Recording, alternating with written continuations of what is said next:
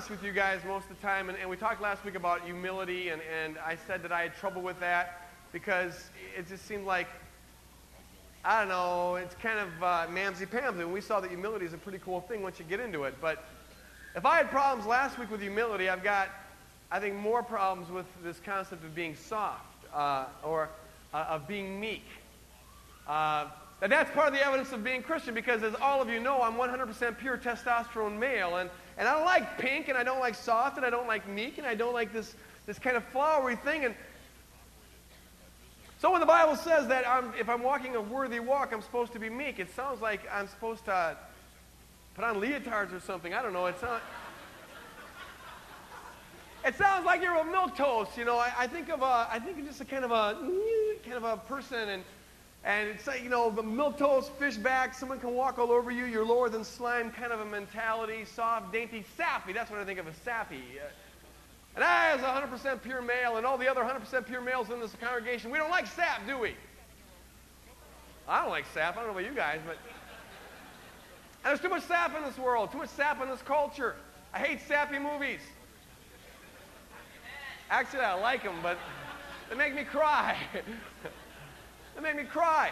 And I don't like some director up there reaching through the movie screen, grabbing your heart. You know, do you ever feel like that? He's just he's reaching through the screens, grabbing your heart, and he's jerking you all around with his sappy stuff, and you you know he's doing it too. You sit there in the theater, all the men do. We, we sit there and I'm not gonna cry. and then the producer's hand gets in there. Oh yes, you are. okay, start the kid crying. No, you know. In terms of endearment, when that kid's next to the, his mom dying, you know that one? Or, or when she's dying and she waves bye to her mom. Oh, the world is cold and cruel. Why? Sap, pure sap, and we sell out to it. Beaches. All, you know, all the guys call them chick flicks. You know, beaches, steel magnolias, all these little women. And we don't like to, we don't like to go to them because we cry. Sap, sap, sap, sap, sap. Little Mermaid.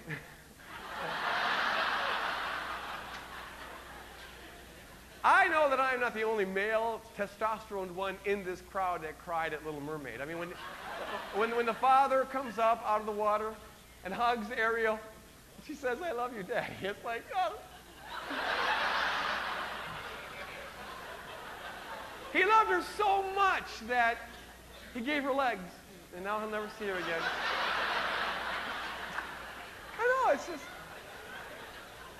gushy, gushy, gushy, gushy nothing worse than walking out of a movie with bloodshot eyes and it's been a cartoon. Bambi! Bambi, when he, when he, comes up there, you know, on the, on, the, on the hillside and he's looking over, doing just what his dad used to do before the stupid hunter killed him. And now Bambi's up there. You start catching your breath. You ever do like, sap in the sap. There's so much sap in the world. Sap in the movies. Sappy one-liners. You know, uh, sappy one-liners. Uh, love means Jennifer, you know, talking to Ryan O'Neal on the stair steps. You know the story. It's the sappiest movie ever created, and this is the sappiest line ever said. But uh, love means, I'm sorry, Jennifer. And she's there with her puppy dog eyes, shivering, crying. Love means never having to say you're sorry. Like, it reeks with sap. More recent one is, is uh, uh, uh for 500 points, what was this movie? Uh, I love you, I think her name was uh, Meg. I, I love you, Megan. No, no, no, not Forrest Gump. I, I, I love you, Maggie. Ditto. Ah, yeah, yeah, yeah. You see, it. I Molly. I love you, Molly. This, this guy who's half vaporous. I love you, Molly. And she goes, ditto. Because see, he always said ditto because he could never say I love you. But now that he's dead, he can say I love you. And she says ditto. Oh, it's so touching. And he walks away. The love. I want to go into acting. The love you take it with you. And then he goes into the light, you know, with all that new age stuff kind of stuff. Well, it just reeks with sap. And, and, and, and I don't like sap. I don't like the gushy stuff. It makes me cry, and I don't want to do that. The flowery stuff, that's why I don't like, sorry folks, but I do not like country western because it reeks with sap. I mean, uh, I don't need to hear about more people who lose their wife and lose their dog and lose their car and lose their husbands and cheat on their wives and get drunk. It, it's enough of that. The world's bad enough. Why do we need country western music? It's, it reeks with sap. And as a testosterone male, I do not like it. But what really gets me is when it creeps into Christianity, and this is why the verse bugs me. All this is to tell you why the verse bugs me. Be meek. When I, when I see pictures of Jesus, some of these pictures of Jesus, you know, first of all, he's ebony white, and he's got blue eyes. You know, real, real Jewish looking there, real Mediterranean. And, and, and sometimes, you know, you've seen photographs of Jesus in the clouds. Uh, he's always got that distant look in his eye and kind of sad, and it's like he just got out of the field picking the daffodils. That, that meekness is kind of like, give him some life, give him some character. And you get that on movies sometimes.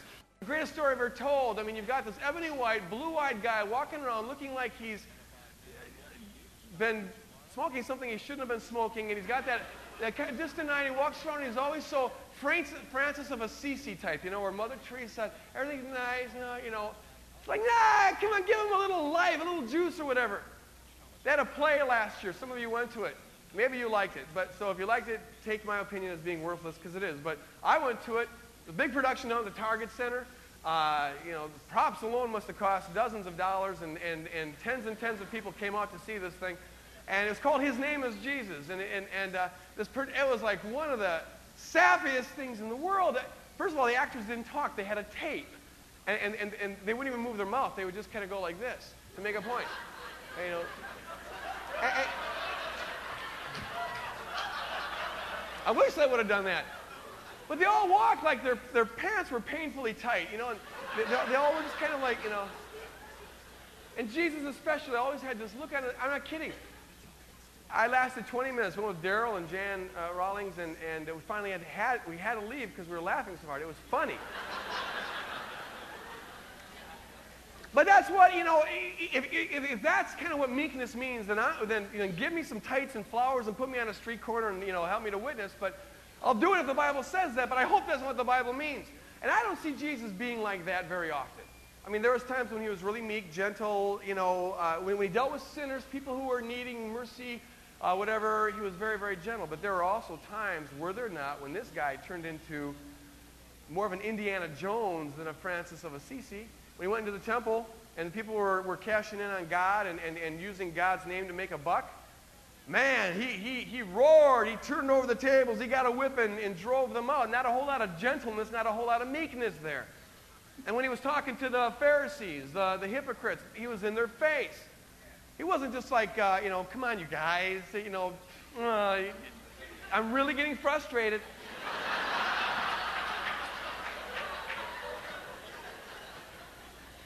What I hear you saying is, no! It's cool, it's cool. I can deal with it. You vipers, you varmints, you whited sepulchres, you blind leaders of the blind. Oh, he was in their face, down their throat, all over them. Not a little gentleness, not a meekness there. In fact, one place in 2 Timothy where the Bible says that we're to be meek and we're, we're to be kind and we're to be gentle, it follows the next verse up and says, Therefore, fight the good fight. Now we're talking the kind of talk. It was a boxing match.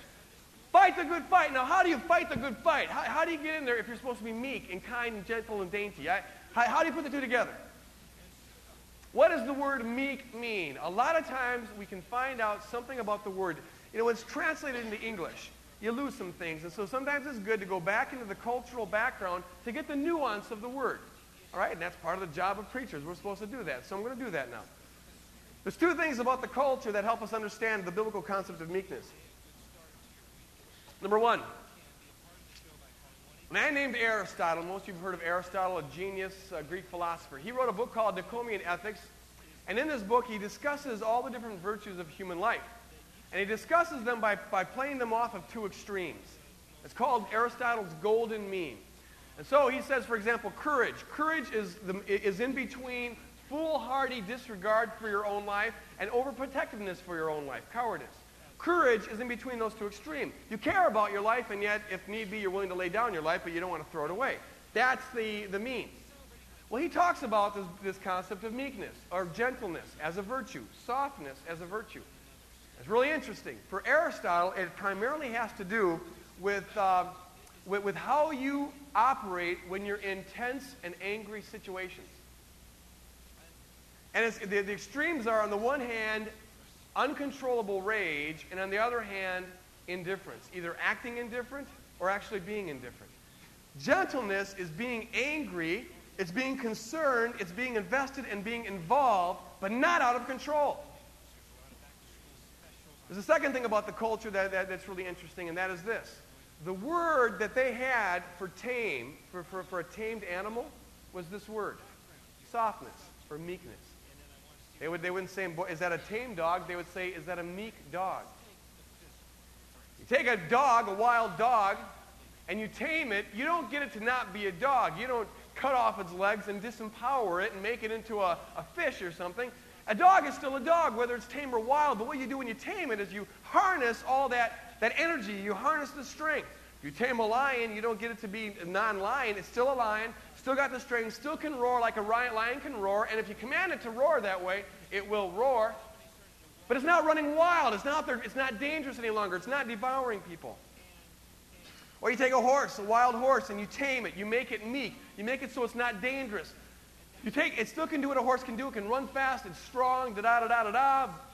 But now instead of just being spread all over the place and wild, that horse's energy is being harnessed and it's productive because now there's a higher principle in its life. There's someone controlling that horse. And I submit to you that it's pretty much the same way with us. We are in much the same way as lions and horses. We've got power that needs to be harnessed. And our power isn't primarily how fast we run or how loud we can roar with our mouth. God made us free moral agents. And our domain of power that needs to be controlled is this. We have a tremendous capacity because we are free and are capable of love. We have the capacity also to hate. We have power over one another. We have influence on one another. Some more than others, but we've all got influence. That's what it is to be a full person.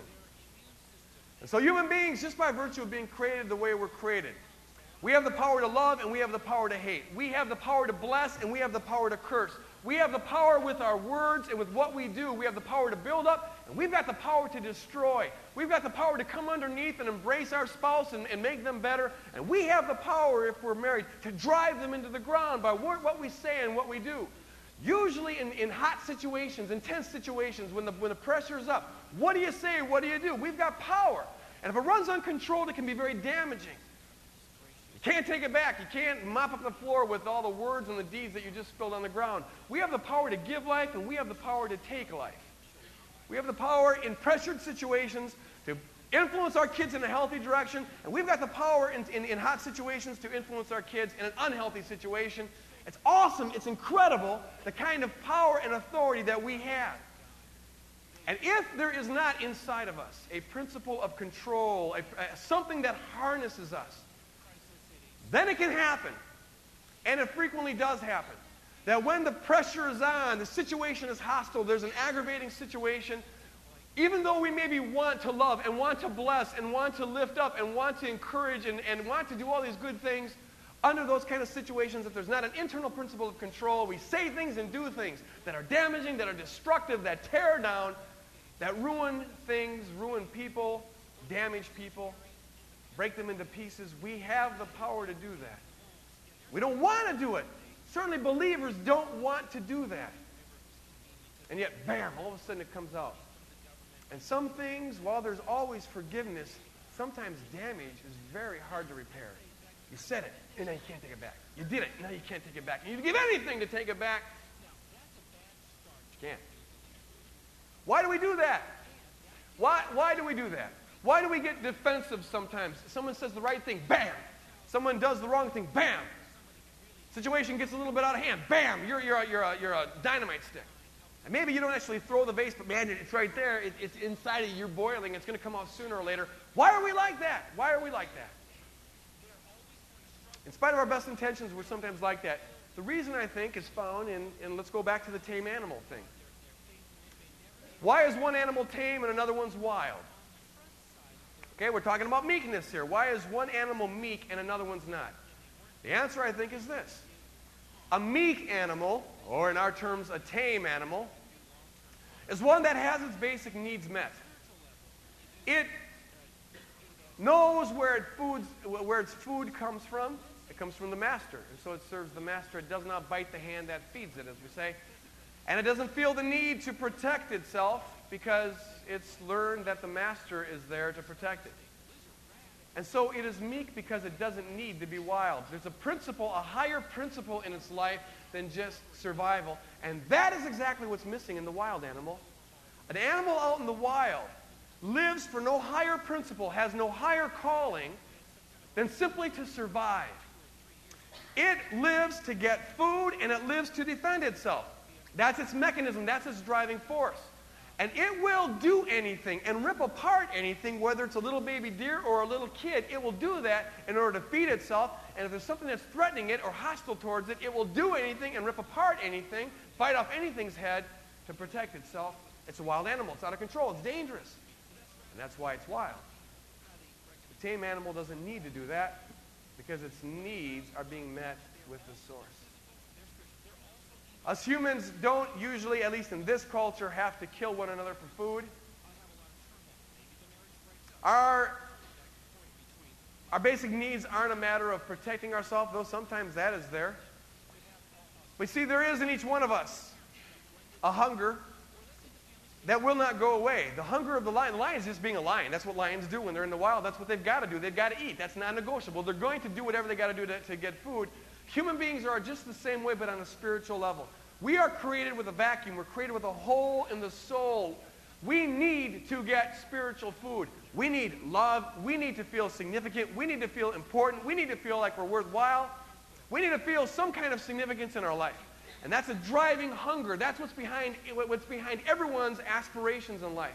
The need for those basic things, to feel like, like there's some kind of worth there. And that will not go away. And if there is not a master in your life that is feeding that hunger, if the bowl isn't set before you by someone above named Jesus Christ, if you're not getting your worth and your value and your significance and your lovability by the one who is the source of all love and all worth, then you have got to do what the lion does, and that is turn the entire world into your feeding ground.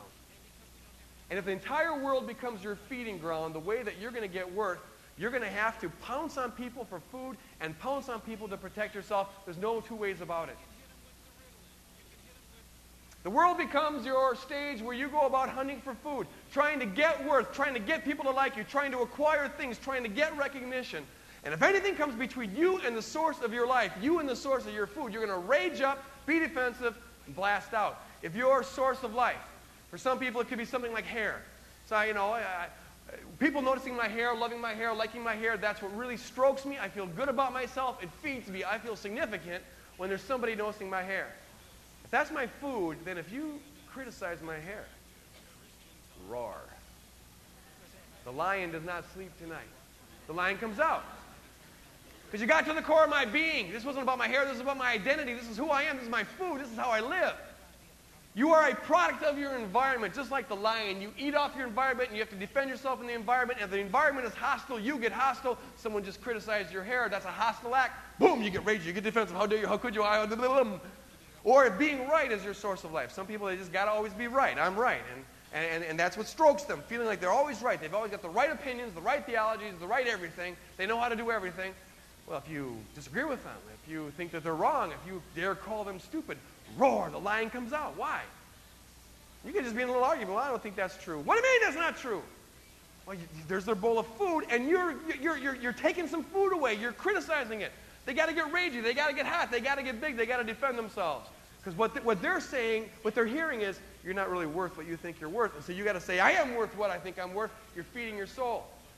For other people that can be things like uh, how good a parent you are. You know, am I really a great father? And if my kids are acting in ways that don't manifest that I'm a good father, especially out in public, boom, all of a sudden it's like, well, I got to feed myself. And you get big, you get ragey, you get mean, you get nasty. You're anything. You're anything but meek. You're anything but meek and nice and gentle. You get real big and nasty and ragey. And for some people it's their car, and some people it's their house, and some people it's their clothes, and some people it's their abilities, you know. And if you criticize that, criticize how they preach, or criticize how they play the guitar, or criticize how they drive, or what have you, boom, they get big, they get ragey, they get defensive. Whoa. And they don't even hear what you're saying. All they hear is, I'm, I'm threatened.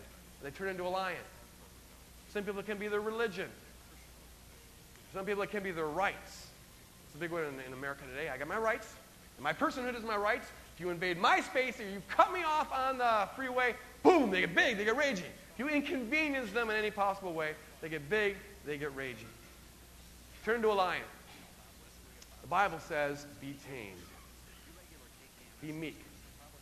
And that that reflects the worth that's in your life. The Bible is not saying pretend to be tamed even though you're wild. Okay, it's a big difference. It's, it's, it's not a virtue when you're angry to be able to very effectively grind your teeth and, and smile and act like everything's okay. Praise the Lord. The Bible isn't trying to get us to behave different. The Bible wants us to be different. The Bible wants to transform us into the kind of people that no longer need to rage because we no longer feel threatened by the things in our life. And the reason why Paul is saying that this is a manifestation of the worth that we have, the reason why he's saying that is for this reason. If you know who you are in Christ, if you know what your value is, if you know Ephesians 1 through 3 that we've gone over before, if you know how intensely you are loved and how much value God puts into your life, if you know that that is true, if that's something that you walk with, then you know what?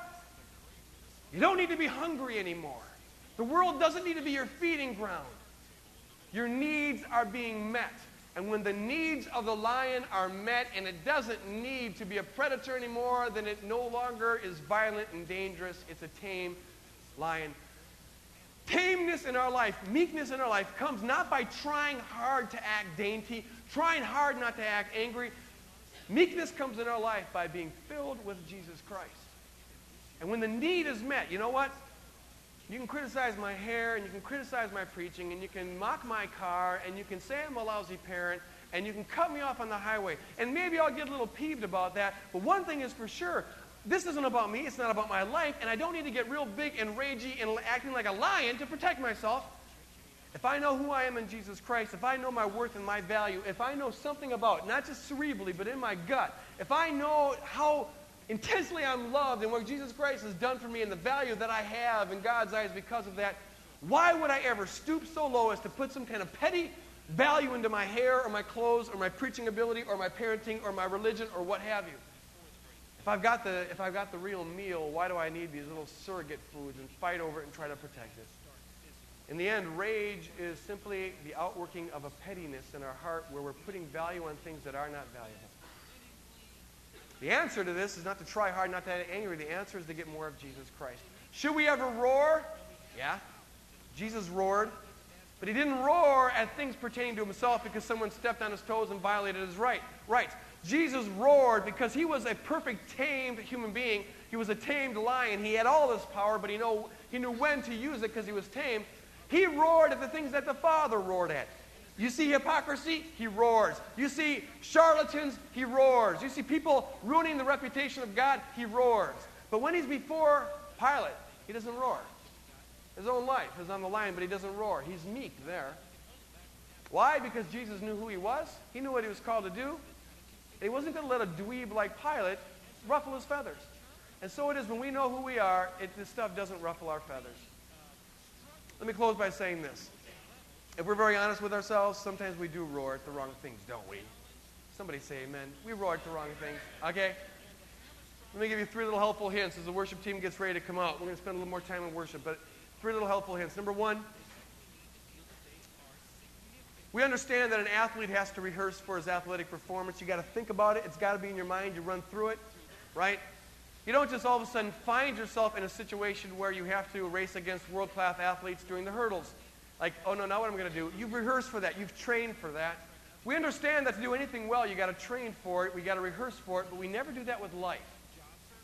Now, I'm not very smart, but do you think that might have some reason why we have trouble doing life well? Because we never rehearse for it. Let me throw this out, and sometime later we're going to talk about it. Prayer is the time to rehearse for life. Prayer is your life rehearsal. Be transformed, the Bible says, by the renewing of your mind. I encourage you to do this. Step number one. You know the situations that make you hot, that press your buttons, that light your fuse, all of that. You know those situations. You've been there before. Run them through in a time of prayer. Run them through in your mind. Run the movie.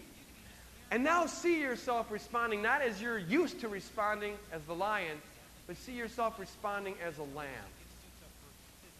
The truth of the matter is that in Jesus Christ you've got all peace, you've got all love, you've got all gentleness. The, the question is, will you begin to see yourself like that and will you begin to line up with that? I'm not telling you to try to talk yourself into something you aren't already. I'm just saying rehearse for doing what you are already. When the athlete thinks about running the hurdles in world record time, he's not creating his athletic ability. He's simply getting his mind to match up to the reality of the fact that he is a world class athlete.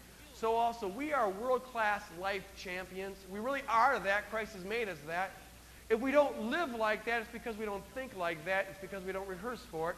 Use prayer to run through the very particular situations that you tend to blow up on. Number two, throughout your day, as you're driving, as you're eh, just being idle, be, be about reminding yourself of your calling, who you are, who you are in Christ. In Christ, you're full of love, you're full of life, you're full of confidence, you're full of power. God's Spirit resides within you. You are loved with an everlasting love. You are full. You know, we are sometimes, we're like people who are just packed full. We just ate a 20 course meal, but we think we're still hungry. There are people like that.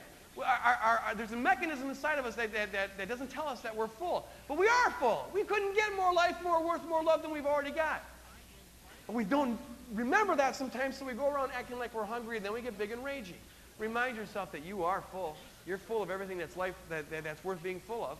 Full of life, love, peace, power, you name it. Remind yourself of that. Be thinking about that. Let your mind idle on that. And the third point, a very practical point, is this. When you find yourself in situations that the lion's about ready to come out, walk away. Walk away. You have a tremendous power over people. And what you say counts, and what you do counts, especially with regard to kids. And when those words are going to come out that are not godly, and deeds are going to come out that are not godly, better to say, I'm out of here for a little bit and go away. This is, I'm convinced, this is why God arranged it. God could have had it so that we could have we, we, could have babies ourselves. You know, one person has a baby, but he did it so that two people have to have babies. And the reason is because he knew that one person would go insane trying to raise some babies. So he arranged it so you have to have two. And that's why single parents here are going to tell you, man, it is hard to do it with one. It's hard to do it with two. I wish he would have arranged it for four. You know, uh, well, we do tag team parenting. You know, I come in there, you know, Shelly's all, you know, like, I'm going to kill him, I'm going to kill him. So I come in, okay, I, I, I've been back there rehearsing. Okay, I come in, I can take care of it. So I'm nice and calm, you know. Blah, blah. Well, in, in, eight minutes, I'm like, so she comes back. Okay, your turn. Tag team parenting, you know. It's like wrestling. Okay, you need the time out. Walk away from it. Better that. And then go collect yourself. Begin to just settle yourself down. Begin to remind yourself of what's important here. Don't be indicted because the family situation is not what it should be. That's not your source of life. Don't let the lion roar. I want us to tame our minds here for the next 15 minutes. Tame our minds. And we do that by harnessing our thoughts, harnessing all of our energy. Only you can do this now. Harnessing it all and let's focus in on Jesus Christ. We want to end with a real time of worship. St. Francis de Sales, a great theologian in the 17th century, said that the mind, the imagination is like a wild bird flying around a room. If you want to pray and you want to worship effectively, you need to put that bird in the cage. I challenge you to put that bird in the cage. Don't be thinking about what's going to happen 40 minutes from now, about the dinner you got to do, about the things you got to do, about the people next to you, or whatever. Let's focus in on Jesus Christ because he's worth it. Let's lift him up. Let's tame our minds and let's exalt his name. Let's just praise his name. Let's just lift him up.